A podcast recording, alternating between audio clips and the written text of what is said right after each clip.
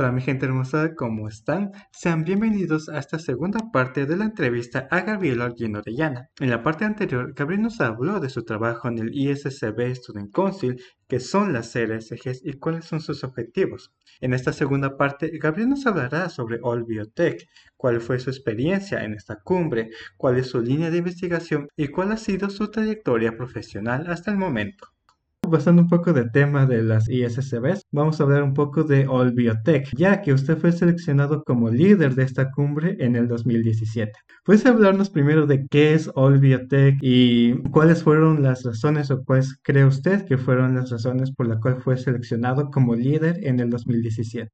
Bueno, All Biotech es una iniciativa que nace justamente en el año 2017. La primera actividad de All Biotech se hace en Santiago de Chile, de la mano de un equipo organizador mexicano y chileno principalmente. Recuerdo que las, las peticiones que se hacían para los postulantes eran las de enviar un escrito y de grabar un pitch sobre uno mismo, en donde uno pudiera describir por qué uno se sentía como interesado y llamado a ser parte de esta red que se estaba formando. Que a lo mejor All Biotech no es muy descriptiva, pero All Biotech tenía un subtítulo en ese momento que era red latinoamericana de jóvenes líderes en biotecnología y que a nosotros siempre nos dio un poco de risa porque era bastante largo, pero así como largo también era muy descriptivo. Entonces yo me sentí en ese momento llamado como presidente del RCG Chile, como aspirante quizás en algún momento a pertenecer también a los cargos internacionales de, eh, ISSB Student Council y fue sobre eso que envié mi pitch, sobre mi participación en las directivas del RCG, en los aspectos de fundación. En ese momento nosotros también ya proyectamos una sociedad chilena de bioinformática, era algo que se conversaba por ahí. Y ahí interesante de mencionar es que la red, la Sociedad Chilena de Bioinformática, tiene mucho, mucho empuje desde los RSG. Es una iniciativa, de hecho, que nace de los RSG por estudiantes para investigadores senior, porque los investigadores senior tienen muchas capacidades, por supuesto, pero siempre adolecen de la falta de tiempo. Entonces fuimos nosotros los estudiantes que desde el RSG nos enfocamos en generar esta infraestructura legal que fuera, que estuviera disponible para que los investigadores senior también pudieran participar de una sociedad que fuera senior y que fuera enfocada en ello, que fue la posterior Sociedad Chilena de bioinformática. Entonces yo conversé de varias de esas cosas en el pitch que presenté, en el escrito que también había que enviar, yo presenté mi interés porque se desarrollara una ciencia que fuera de gran envergadura, que tuviera mucho respaldo de las comunidades, no solo de biología computacional, sino que viniendo de todas las ciencias, en la comunión de una sola gran ciencia en Latinoamérica, de poder unirnos como investigadores y que nos, dejaran quizás de separarnos en diferentes disciplinas, sino que entendiéramos que aquí todos los científicos en Latinoamérica adolecen de los mismos problemas, pero también adolecen de los mismos intereses, que también buscan los mismos objetivos, que todos queremos un enriquecimiento conjunto. Entonces es más que una carta formal, era como un llamado, como un anhelo de que se formaran grandes redes de ciencia en torno a los investigadores, que son principalmente quienes hacen la ciencia. Justamente en la página de All Biotech, su discusión menciona que busca impulsar la aplicación de computación de alto rendimiento en la biotecnología, o computación de alto rendimiento, también conocida como HPC. ¿Podría comentarnos un poco más qué es esto de computación de alto rendimiento? ¿Cuál es su importancia en la bioinformática y biotecnología?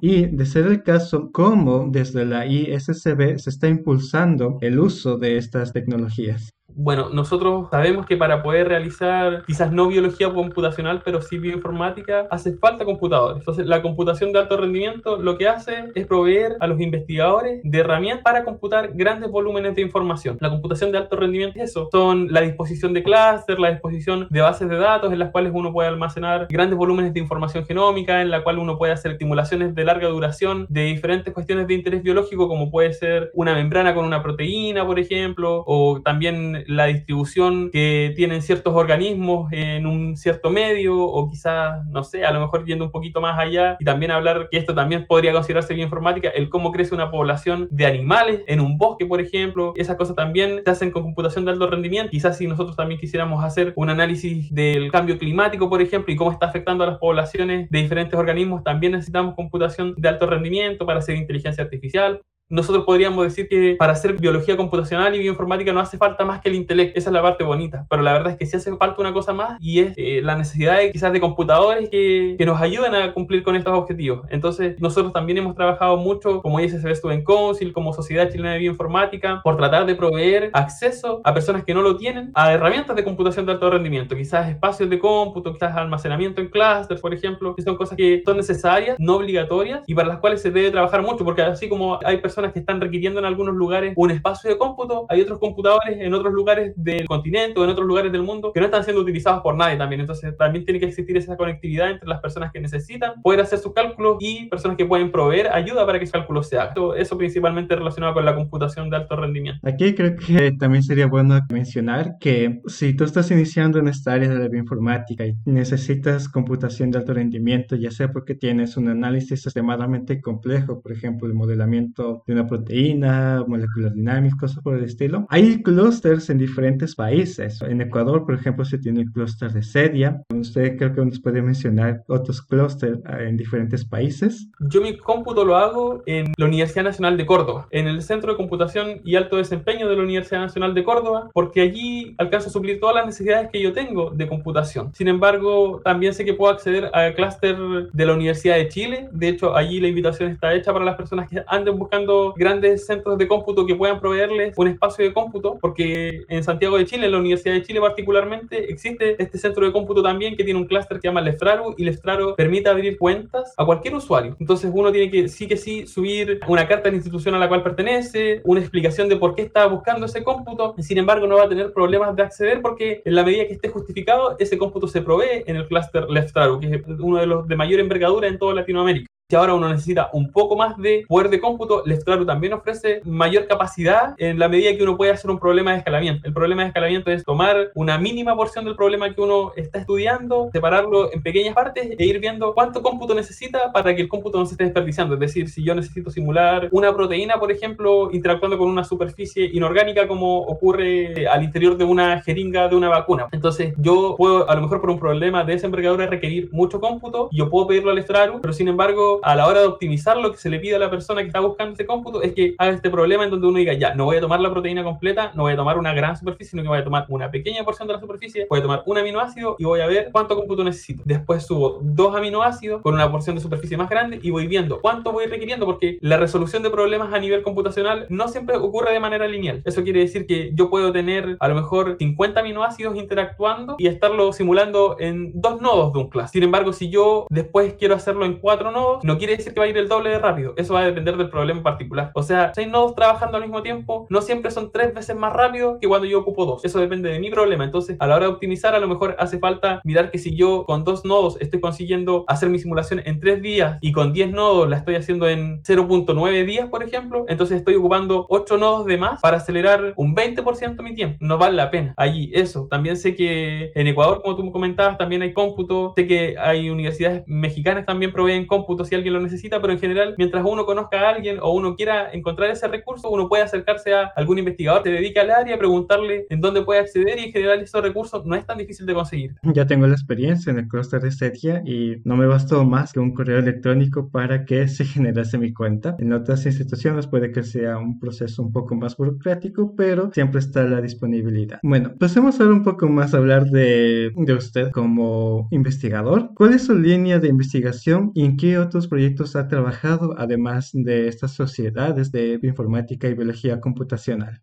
Bueno, yo te comentaba al principio que me formé como ingeniero en bioinformática de la Universidad de Talca. Nuestro centro, el Centro de Bioinformática, Simulación y Modelado de la misma universidad, es destacado porque tiene hartos investigadores que se dedican a hacer simulaciones de proteínas, simulaciones de proteínas de membrana, simulación de proteínas globulares, simulación de canales, son investigaciones fuertes acá en la universidad. Yo partí haciendo este tipo de investigaciones en mi pregrado, en mis tareas de las asignaturas, partí haciendo este tipo de simulaciones, que fue donde adquirí mi mayor experiencia en el campo de las simulaciones. Luego hice mi tesis de pregrado en la Universidad Católica de Chile, el laboratorio del doctor Nelson Barrera, donde nos interesaba estudiar la interacción de una proteína, la inmunoglobulina G, con una superficie inorgánica. Porque cuando nosotros hacemos ciertos tipos de experimentos como ELISA, por ejemplo, en ELISA hay un reconocimiento de moléculas usando proteínas. Eso ocurre sobre un sustrato. Entonces ocurre que uno en general pone todo el foco de atención en la interacción de la proteína con el sustrato que va a ser reconocido. Sin embargo, ahí hay una superficie que también está influenciando las interacciones de la cual no se tiene en cuenta. Entonces mi intención en esa tesis tesis de pregrado fue entender las interacciones que se producían entre la proteína, entre la superficie inorgánica y entender cómo eso afecta el reconocimiento del sustrato finalmente, que es la parte interesante del experimento. Y bueno, en resumen, contar que allí yo conocí el área de los nanomateriales, el interés que tienen para el campo biológico, para el campo de la agricultura, la medicina, la minería, la tecnología, la catálisis energética, la aeronáutica, por ejemplo. Finalmente descubrí que más allá de la biología también existían herramientas que tienen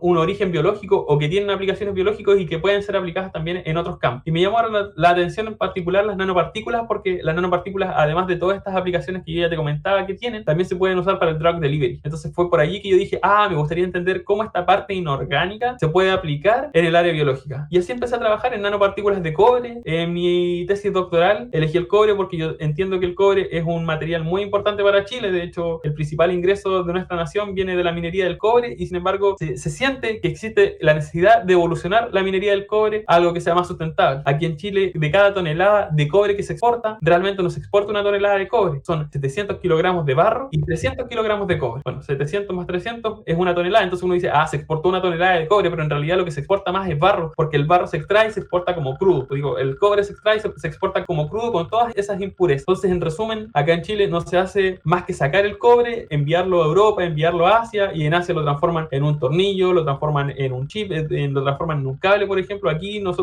como cada país de Latinoamérica, todo se exporta como crudo, todo se exporta como materia prima y no se le saca ningún valor agregado. Entonces, yo creo que esas son cosas que hay que ir mejorando y es por eso que mi interés se centró en las nanopartículas de cobre. Ahora bien, ya había mucho estudio en torno a las nanopartículas de cobre, entonces yo empecé a estudiar la interacción del cobre con el grafeno y así en nuestra investigación nos hemos dado cuenta junto con mis tutores con que el cobre puede ser potenciado por el grafeno en un sinfín de aplicaciones y es por eso que seguimos trabajando en este nanomaterial híbrido de cobre con grafeno, nanopartículas de cobre con grafeno. Wow.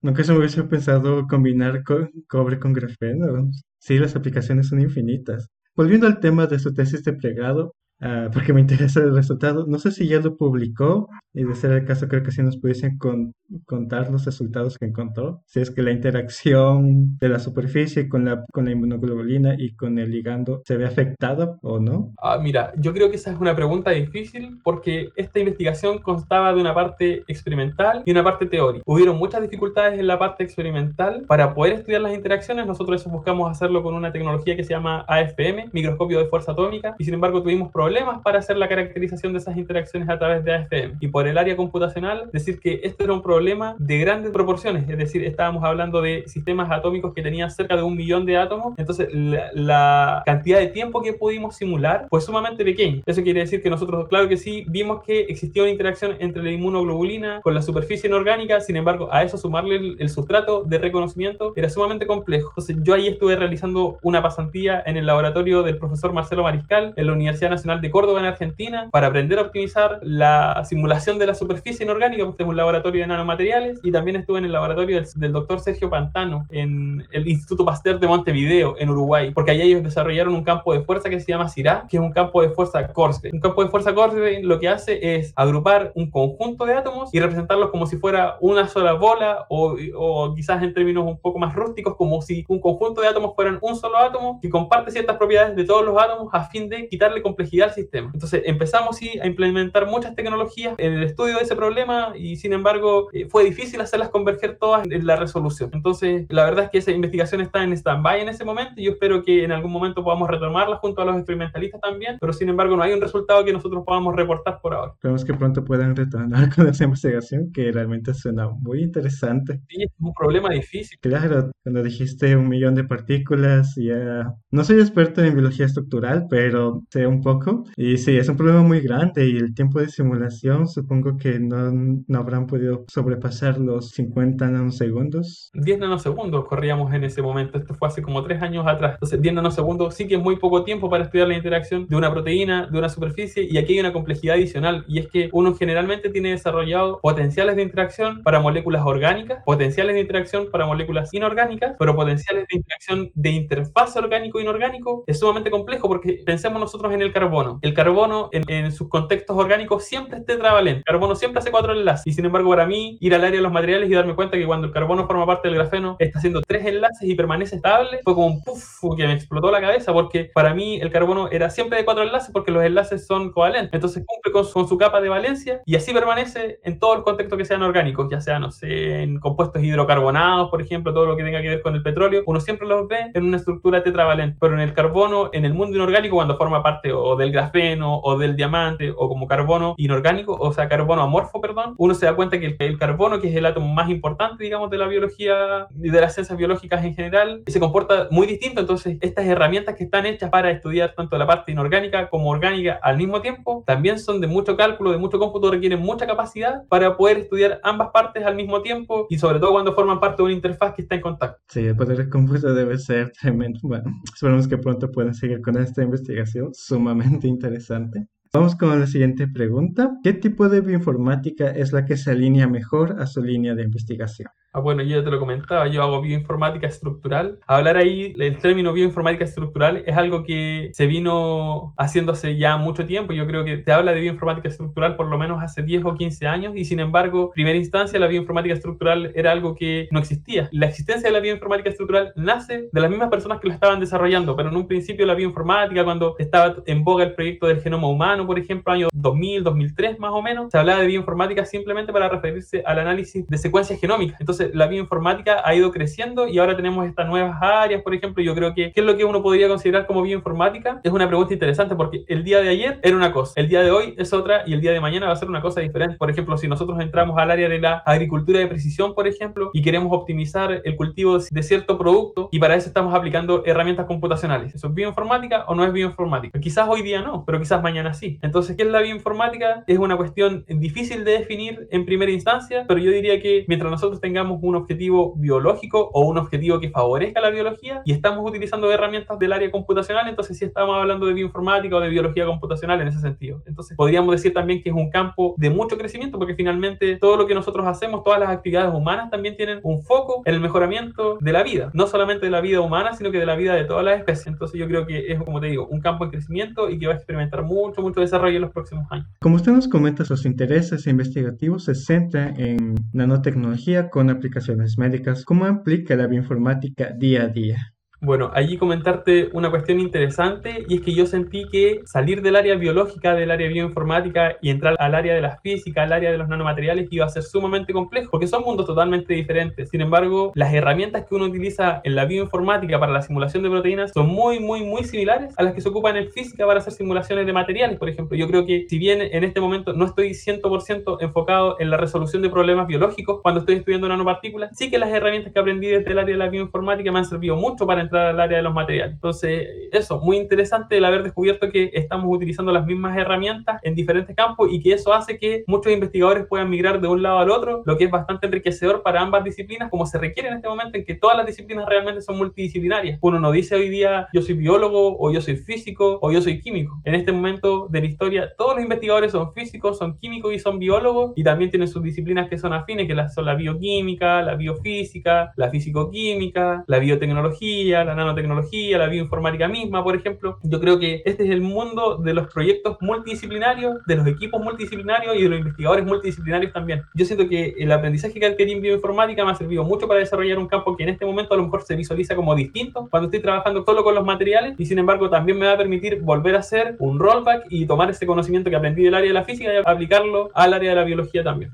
Usted había mencionado que realizó pasantías en diferentes instituciones como el Instituto Pasteur de Montevideo, el Laboratorio de Nanomateriales y el Laboratorio de Nanociencias y Nanotecnología de la Universidad Autónoma de Nuevo León. ¿Podría comentarnos un poco de su experiencia en todas estas pasantías y cómo es que consiguió estas pasantías? Las primeras pasantías que realicé fueron amparadas en un proyecto CONICIT, CONICIT es una agencia para el desarrollo de la investigación en Chile. Ahora se llama ANID, Agencia Nacional de Investigación y Desarrollo, y un consorcio de investigadores acá del Centro de Bioinformática, Simulación y Modelado de la Universidad de Talca. En ese momento yo como estudiante invitado prácticamente a participar del proyecto, hicimos la postulación, adjudicamos el financiamiento y fue de ahí que obtuvimos el financiamiento para acceder a este tipo de pasantías. Allí importante mencionar que quien estaba de investigador principal en la elaboración de estos escritos se llama Pedro de la Torre. Él ocupó esa, esa cantidad de recursos que recibió del Estado chileno para hacer pasantías en la Universidad de Harvard. Él ahora está trabajando en Harvard, así que yo creo que él ha sido un orgullo tanto para la patria suya como para la patria nuestra, porque ha conseguido grandes logros a través de un financiamiento que se obtuvo a través del Estado de Chile. Entonces, muy contento por él, muy contento por eso. Eso me permitió hacer las primeras salidas, romper esta barrera en la que uno está de repente inmerso antes de hacer un viaje, porque siempre hay un aprendizaje previo y posterior al realizar un viaje de ese tipo. La siguiente pasantía que hice, el proyecto me financió dos pasantías que yo agradezco mucho en la Universidad Nacional de Córdoba, en Argentina, en el Instituto Pasteur de Montevideo, que son lugares a donde yo he podido seguir asistiendo con el paso de los años, con dineros que han venido de diferentes fuentes, en general de otros investigadores que están interesados en que uno siga desarrollando esa colaboración. Y la última pasantía que realicé, que fue en México, en la Universidad Autónoma de Nuevo León, fue a través de dinero obtenido por mi beca ANID de doctorado nacional. Entonces, yo creo que también la invitación está hecha para estudiantes que quieran aplicar este tipo de recursos acá en Chile. Yo desconozco la verdad si en otros países exista tanta facilidad, pero yo creo que aquí es relativamente sencillo conseguir financiamiento cuando hay proyectos de gran envergadura, proyectos de interés para la nación y para Latinoamérica en general, si los problemas que adolecemos ya decíamos antes son más o menos los mismos. Así que eso, invitados a integrarse a este tipo de iniciativas, a las que tiene el ISSB Student Council, y en general esa ha sido mi experiencia, pero yo sé que existen muchas otras a las cuales uno puede seguir postulando, las existen en todo el globo, y buscar, buscar, buscar, mandar correos, de repente son los mismos investigadores receptores los que tienen financiamiento y no saben a quién invitar, entonces siempre está esa posibilidad de escribir a los laboratorios, preguntar si uno puede hacer una pasantía, qué es lo que le sugieren a uno, si existe el financiamiento, si uno puede participar de voluntario en algún proyecto, si se puede ayudar a organizar algún evento, por ejemplo, esas son cosas de repente de las cuales uno no espera que pueda conseguir dinero y sin embargo en el preguntar o en el pedir no hay engaño, como se dice.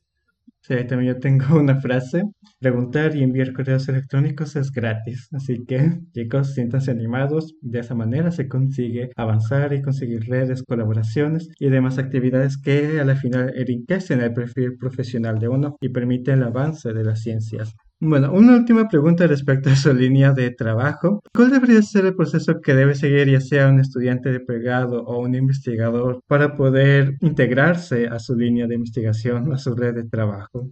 Yo creo que más que todo es la proactividad. Yo creo que no hay más requisito por un investigador para integrarse a cualquier línea de investigación que el tener ganas de hacerlo. Mira, yo ahora mismo estoy en comunicaciones con una compañera de doctorado que está haciendo biología molecular, ella está haciendo PCR, diferentes tipos de experimentos para generar mutantes, etcétera, y ella me ha abierto todas las posibilidades que yo le he pedido para poder también hacer estancias con ella, que es dentro de la misma universidad, así que no lo vamos a considerar como una estancia, pero sí que me ha dado chances de poder integrarme a sus experimentos, de ir a mirarla, en general eso, tener ganas de participar, tener ganas de aprender, tener disposición, ser responsable. Yo creo que hay pequeños detalles que favorecen tanto al estudiante y que de repente uno los desconoce, como por ejemplo el ser puntual, llegar cinco minutos antes que el investigador o cinco minutos antes que la hora acordada, el tener los materiales de laboratorio, por ejemplo, cuando uno hace ciencias computacionales, el tener los archivos abiertos antes de que empiece la reunión, en lugar de sentarse y decirle, ay, profe, voy a abrir las simulaciones, porque eso quita el tiempo de la otra persona que le está depositando la confianza a uno. Entonces uno tiene que estar ahí atento, ser proactivo y hacer las cosas antes de que uno las pida. Eso más que cualquier otra cosa. Ser proactivo, estar motivado y querer hacer que la cuestión avance rápido, porque eso es lo que más agradecen las otras personas que también valoran su tiempo. Entonces eso, la proactividad, como te digo, eso es lo que yo creo que más se valora. Da lo mismo si yo me, te digo, me moví del área de la biología al área de los nanomateriales, yo creo que la única cuestión que vieron en mí a favor de poder hacer esa transición fue eso, el tener ganas de hacerlo y el querer hacerlo bien. Sumamente interesante y alentador. Así que ya saben, chicos, si les interesa la biología y las nanopartículas, Gabriel está, está buscando estudiantes entusiastas, personas entusiastas y proactivas. Pasamos a la última parte, que es mi parte favorita, de contar anécdotas y cosas por el estilo. ¿Cómo fue su acercamiento a la bioinformática? Usted se estrelló, como todo el mundo lo hemos hecho, cuando tenemos que usar, cuando nos damos cuenta que tenemos que usar Linux, con líneas de comando, aprender un poco de programación si es que usted se estrelló o si es que ya tenía ciertos conocimientos que suavizaron ese golpe, porque si me dice que no se estrelló, lo dudaré bastante. Sí, yo también lo dudaría de cualquier persona porque es difícil no cometer errores cuando uno está adentrándose a una disciplina que es tan novedosa como la biología computacional o la bioinformática. Yo creo que oye, es una pregunta dolorosa porque creo que muchos, muchos, muchos en el momento en que nos adentramos al mundo de Linux y queremos hacerlo bien, nos enfrentamos a ese trauma de, no sé, instalar nuestra distribución y perder los archivos que vienen de Windows, por ejemplo, o darnos cuenta que todas las herramientas no están disponibles. Son procesos dolorosos cuando uno no tiene la experiencia previa, no, no sabe mucho de computación, que yo creo que en general lo que le pasa a la mayoría de las personas que están adentrando y que le tienen un poquito de resistencia a la disciplina, por lo mismo, porque hay que tomar de repente algunos riesgos que implican pérdida de material que uno considera importante a nivel computacional, a veces un poco de pérdida de tiempo, pero el aprendizaje es así, a base de equivocaciones. Yo en particular la disciplina no la conocía antes de entrar a la universidad y de hecho hasta tercero o cuarto año tampoco sabía mucho todavía de la disciplina. yo me acuerdo que nosotros éramos, nos dimos como generación, nosotros somos la generación 2009 de la carrera de ingeniería en bioinformática y como revolucionarios que nos creíamos, en algún momento nos pusimos de acuerdo para abandonar la generación por completa. Decimos, no, esta carrera no sirve para nada, nos vamos a cambiar todo y estábamos mirando a dónde irnos y buscar una carrera alternativa, bioquímica, biotecnología en otras universidades. Queríamos hacer una protesta y retirarnos de la carrera. Y ahora mira, fíjate que yo veo a las personas que estaban organizando ese mecanismo de protesta ocupando grandes espacios en laboratorios importantes en Estados Unidos, en Europa, aquí también en Latinoamérica, porque uno es promovido más que por el desconocimiento, más que por cualquier otra cosa en realidad. Nosotros no sabíamos para qué la disciplina servía y es por eso que no nos sentíamos a gusto en ella. Entonces yo creo que allí el rol que juegan los RSG, que juega el Student Council, es sumamente importante, el hacer sentir a los, estudiantes empoderados desde sus primeras etapas de estudio y que no sientan que están haciendo una cosa que no sirva para nada, que, que es lo que pasa cuando la disciplina es compleja como en este caso. Mm, sumamente interesante, no, no sabía que trataron de hacer ese boicot en su universidad. A la final no lo hicieron, ¿verdad? No, para nada, no. igual, igual uno decía, pero la fortaleza para dejar una carrera porque todos lo están haciendo también, como que tampoco era muy, muy acertado hacer nada muy coherente. Sí, a mí también me pasó. Yo, yo no sabía que estaba estudiando sino hasta mediados de la carrera, que no, no es algo que sea exclusivo de, de una sola carrera. Pasa muchas veces que uno se mete a estudiar una carrera, ya sea porque le gusta la afinidad, pero puede ser el caso de que uno no sepa qué es lo que realmente está estudiando, sino y hasta que estés incluso saliendo esta cuestión de acá a mí siempre me la preguntan. Tengo una amiga que le huye a la bioinformática por el hecho de que cree que es necesario programar. ¿Cuál es su criterio al respecto? ¿Qué tan importante es la programación tanto para la bioinformática y la biología computacional? Es una pregunta interesante. Mira, nosotros hace uno o dos años atrás trabajamos como RSG en generar un flyer que tuviera una definición de lo que era bioinformática. Y cuando nos sentamos como equipo a trabajar en esta definición, nos dimos cuenta que había muchas consideraciones que tener en cuenta a la hora de definir la disciplina, porque hay muchas personas que la desarrollan de diferente manera.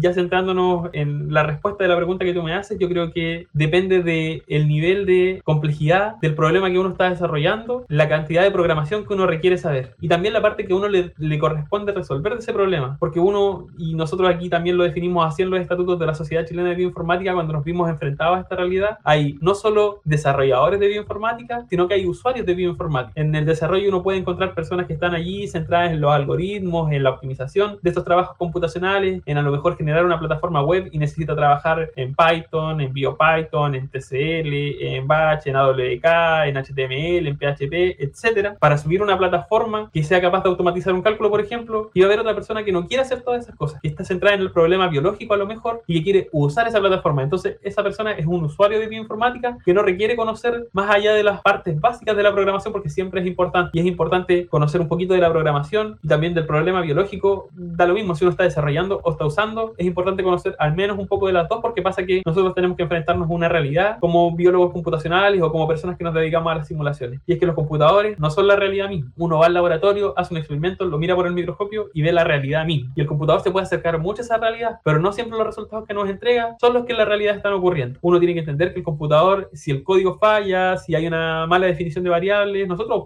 podemos forzar al computador a entregarnos lo que sea, literalmente lo que sea. Entonces uno tiene que siempre tener en cuenta eso, de que en la medida que uno puede optimizar a través del código el estudio de un problema biológico, uno tiene que hacerlo y para eso se requiere al menos un poquito de conocimiento de programación, aunque no sea extenso, y también entender el problema biológico, porque si el computador entrega una cosa y uno no no sabe interpretarlo en términos de la naturaleza, digamos. Entonces es difícil predecir o es difícil concluir si el computador está haciéndolo bien o está haciéndolo mal. Entonces hace falta conocer las dos cosas y es recordarnos que el computador entrega cualquier cosa y que las simulaciones no son la realidad misma por ahora. ¿ah? Ah, yo creo que en algún momento vamos a estar en un futuro como en la Matrix y yo creo que los computadores de inteligencia artificial no van a fallar más. Yo creo que eh, a lo mejor no en un futuro cercano, pero sí a lo mejor en un futuro lejano, si nos vamos a encontrar con que ya no es necesario pasarse horas en un laboratorio experimental porque eh, la capacidad que llegan a tener los computadores va a ser tan extensa que no va a haber duda de los resultados que están entregando. Pero sí que falta para eso todavía.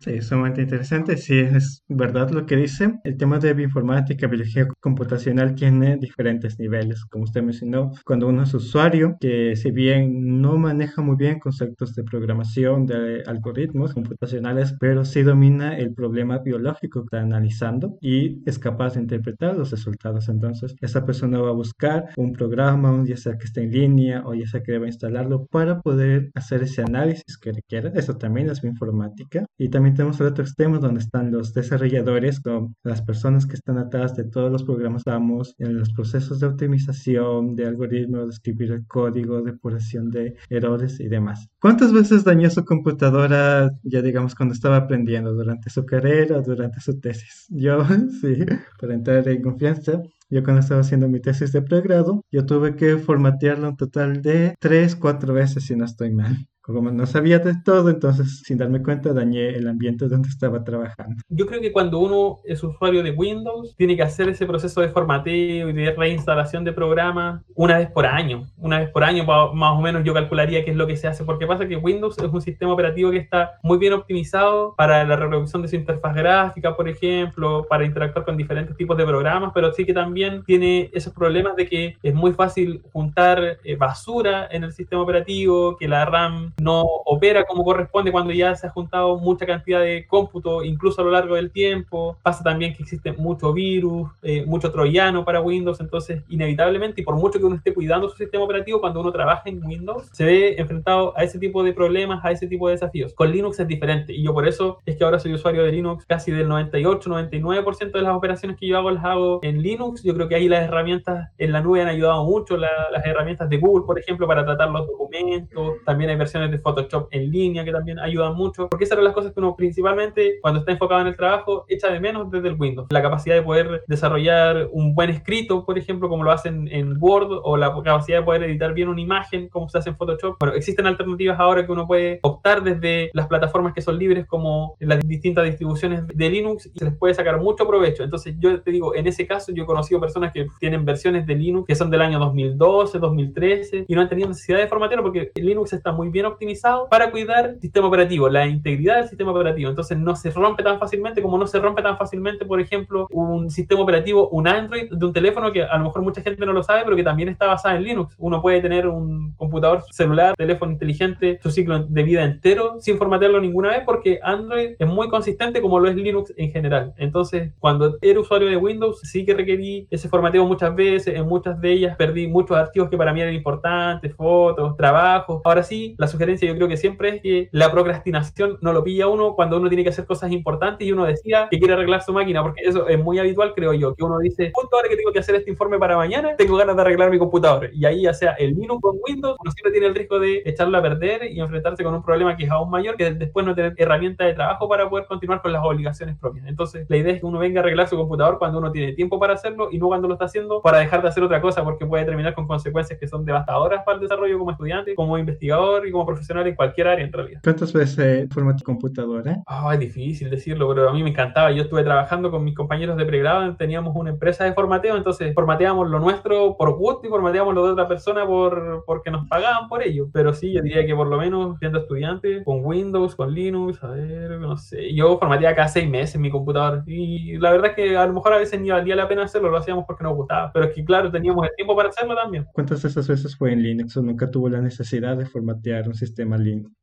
Pocas veces, la verdad. Al principio a lo mejor más porque estábamos probando diferentes distribuciones de Linux. El Linux tiene distribuciones, consta de un mismo núcleo programativo, pero de acuerdo a las necesidades de cada usuario, grupos de desarrolladores que les gusta la temática del software libre desarrollan sus propios sistemas operativos que son distribuciones a las cuales uno les llama. Entonces yo pasé por OpenSUSE, Debian, por Ubuntu. Ubuntu también tiene muchas distribuciones, subdistribuciones o fork que se les llama. Yo ahora estoy con una que se llama Ubuntu Budgie. Y Ubuntu Budgie me gusta porque es Ubuntu, pero es un Ubuntu bastante simplificado. Entonces uno tiene una barra superior o inferior donde uno quiera ponerla, que es una diferencia que quizás uno puede encontrar con Windows, que también todo es optimizable al gusto de uno. Y bueno, tengo ese set de herramientas allí hechas a mi medida que yo las agradezco mucho y trato de no moverlas porque en realidad está justo y preciso a como a mí me gusta. Entonces ahora llevo como un año y medio. Creo que la última vez que formateé fue eso, hace como un año y medio porque de un día para otro pasó que ya no me reconocía en internet. Y antes de empezar a buscar la solución dije, a lo mejor es más rápido formatearlo y la verdad es que otra cosa allí y ventaja que tiene Linux es que muchos de los drivers ya vienen instalados, no es necesario estar allí enfrentando a las páginas web sin drivers que están allí, solo los enlaces pero no están los archivos, por ejemplo. Yo creo que Linux tiene muchas facilidades, a pesar de que tiene otras dificultades, podrían a lo mejor asustar a alguien que es novato en el tema, pero en general las tecnologías en torno al software libre han evolucionado un montón, montón, montón. Yo me acuerdo que es lo mismo que me decían hace 10 años. Yo me encontraba con gente que venía usando Linux desde los 90 y decían, no, si ahora es súper fácil. Y no era tan fácil. Y a lo mejor yo digo, ahora es fácil, pero a lo mejor para un usuario novato no lo es, pero sí que mucho, mucho más fácil. Y yo eso te lo aseguro. Y la interfaz gráfica, que es otra cosa que ha mejorado un montón en los últimos 10 años en torno a Linux, es eso, la interfaz gráfica, porque antes Linux era feo y ahora Linux es lindo, más lindo que Windows, diría yo. Entonces, yo motivo a las personas aquí de, los Linux lovers, yo soy de aquellos, de los Linux lovers, a quien me encuentro con Windows, yo les quiero Linux, porque encuentro que Linux es una plataforma que además de todas las facilidades que ofrece para muchas tareas y sobre todo acompañado de las herramientas del cloud, nos encontramos con esto, con que tiene una filosofía detrás que es mucho más rica que la que tiene Windows, donde uno le pasa toda la plata a una empresa y la empresa, bueno, cuando uno lo está pagando, digamos, uno le pasa la plata a la empresa y la empresa ni siquiera le provee a uno el código. Entonces el software libre es diferente. Uno no paga y recibe el código para que uno pueda adaptarlo a la medida de uno. Temas de software libre, de Linux y diferentes distribuciones, podemos hablar toda una tarde de ello. Hay una filosofía, de hecho, como se menciona, de Linux como un sistema operativo libre. Y justamente el tema de que es libre y que está también mencionado, ha hecho que los usuarios, los propios usuarios sean los que los potencien y los que lo optimicen al máximo. Sí, de hecho, una de las primeras lecciones que se enseña en bioinformática, biología computacional es deja de usar Windows. Esto suele chocar con, con muchos estudiantes que ya sea que no les interesa o que recién están iniciándose, pero es una realidad que va a tocar adaptarse. No, no es el fin del mundo cambiarse a un sistema operativo diferente. Usted, como eso menciona, uno después de conocerlo realmente y las potencialidades que tiene, pues uno se queda con eso. Sí, lo mismo pasa con el uso de la consola. Yo creo que a uno lo motiva mucho usar la consola y uno dice, no, porque con el mouse son más rápido. No, pero es que la velocidad máxima que uno puede alcanzar con el mouse, haciendo clic en las pestañas y en las ventanas, no tiene comparación con lo que uno puede hacer en la consola, finalmente. Y yo creo que Linux también provee esa facilidad de tener una consola que es súper rica, en la que uno puede acceder a archivos que son tan grandes que a través de un editor de texto normal, perdón, no es posible acceder, por ejemplo. Uno por eso tiene que también aprender a usar la consola, porque si uno está tratando un gen, a lo mejor lo puede abrir con un editor de texto común y corriente, pero si uno quiere mirar un genoma completo, como fuera el del trigo, por ejemplo, que es bastante extenso, entonces uno necesita herramientas que vienen de la consola. Entonces, mientras uno menos retrase ese paso a las herramientas de software libre y al uso de la consola, entonces más se agradece después en el futuro. Yo miro para atrás y digo, ojalá hubiese partido antes porque ahora tendría mucho más dominio incluso. Siguiente pregunta. ¿Cuál sería su consejo para un joven entusiasta de la bioinformática y biología computacional que quiera adentrarse en estas áreas? Yo creo que lo más importante es no esperar que alguien le enseñe a uno. Yo creo que esa es la parte a lo mejor más difícil de, también del paso como estudiante a como estudiante a tesista o a doctorante, por ejemplo, es que uno está esperando que sea otra persona que le esté enseñando a uno como ocurre cuando uno está haciendo las materias. Y sin embargo, la bioinformática y en general las ciencias no se aprenden así. Las ciencias uno tiene que aventurarse en un camino que es sumamente personal porque cada problema que una persona desarrolla es diferente del que está desarrollando el colaborador, incluso el más cercano. Entonces va a ser uno quien tenga que leer el paper, mirar las herramientas y darse cuenta que esa herramienta no está bien utilizada, que uno mismo tiene que quizás mejorarla, no a nivel de código, pero sí a nivel de uso del protocolo, por ejemplo, que ocurre también en todas las ciencias, como te digo, en el área experimental también ocurre que uno se encuentra con el paper que dice el reactivo tiene que estar interactuando con la muestra 10 minutos y en realidad llega un día en que uno se le queda media hora y ahí se da cuenta de que el paper estaba mal redactado porque o por falta de voluntad o por error se escribe mal, por ejemplo, y es uno quien tiene que ir haciendo ese descubrimiento en el camino personal de hacer ciencia. Entonces, eso principalmente, ir a los tutoriales, buscar los foros, practicar el inglés. Yo creo que esa es una herramienta que se ha mencionado poco en esta entrevista y sin embargo puede ser de las más importantes. El tener una destreza con el inglés también le acelera a uno mucho el trabajo y la velocidad a la cual uno puede resolver los problemas que enfrenta. Así que eso, motivación, hacerlo, hacerlo por cuenta propia y el idioma. Sí, yo de hecho en mi, en mi poca experiencia en la bioinformática me he dado cuenta que algo en común con los programadores es el tema de googlear, googlear y googlear. Me he dado cuenta, bueno, no sé si sea verdad, porque googlear en inglés te da acceso a foros que en español son muy difíciles de encontrar. Yo sinceramente, ahora que lo pienso, yo nunca he googleado ninguno de los problemas que he tenido en español. Directamente en inglés y siempre he encontrado una solución. A veces inmediatamente, otras veces he tenido que buscar otros términos, pero sí, buscar soluciones en español, tristemente todavía no se encuentra mucho. En inglés es más posible que lo encuentre. Bueno, pasamos a la última pregunta ya de la entrevista.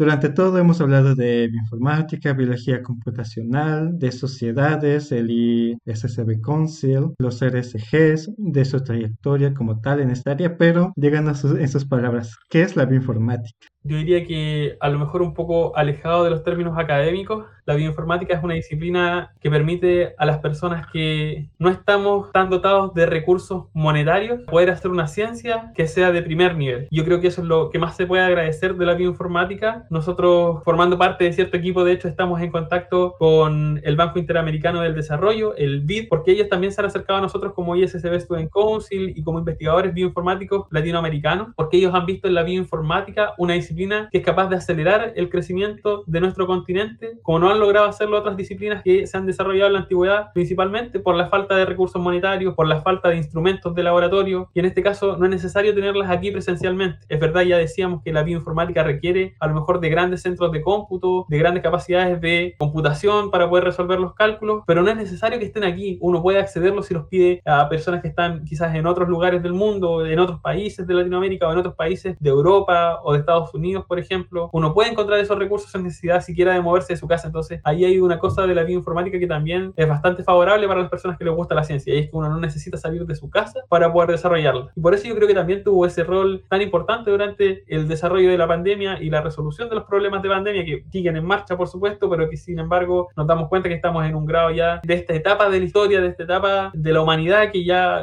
yo espero que esté camino a ser resuelto. Entonces, allí yo creo que más allá de los términos académico, uno puede encontrar en la bioinformática una disciplina de mucho aprendizaje, de autocrecimiento y que es un camino que se puede desarrollar en solitario, aunque también la importancia de estar acompañado es sumamente relevante. Eso, tenemos una herramienta que nos posibilita de poder hacer ciencia de primer nivel sin necesidad de salir de nuestra casa. Completamente verdad lo que mencionas, Gabriel. Bueno, este es el final de la entrevista. Muchas gracias, Javier, y muchas gracias a todos nuestros oyentes por acompañarnos en esta ocasión. Yo me despido, mi gente hermosa. Adiós.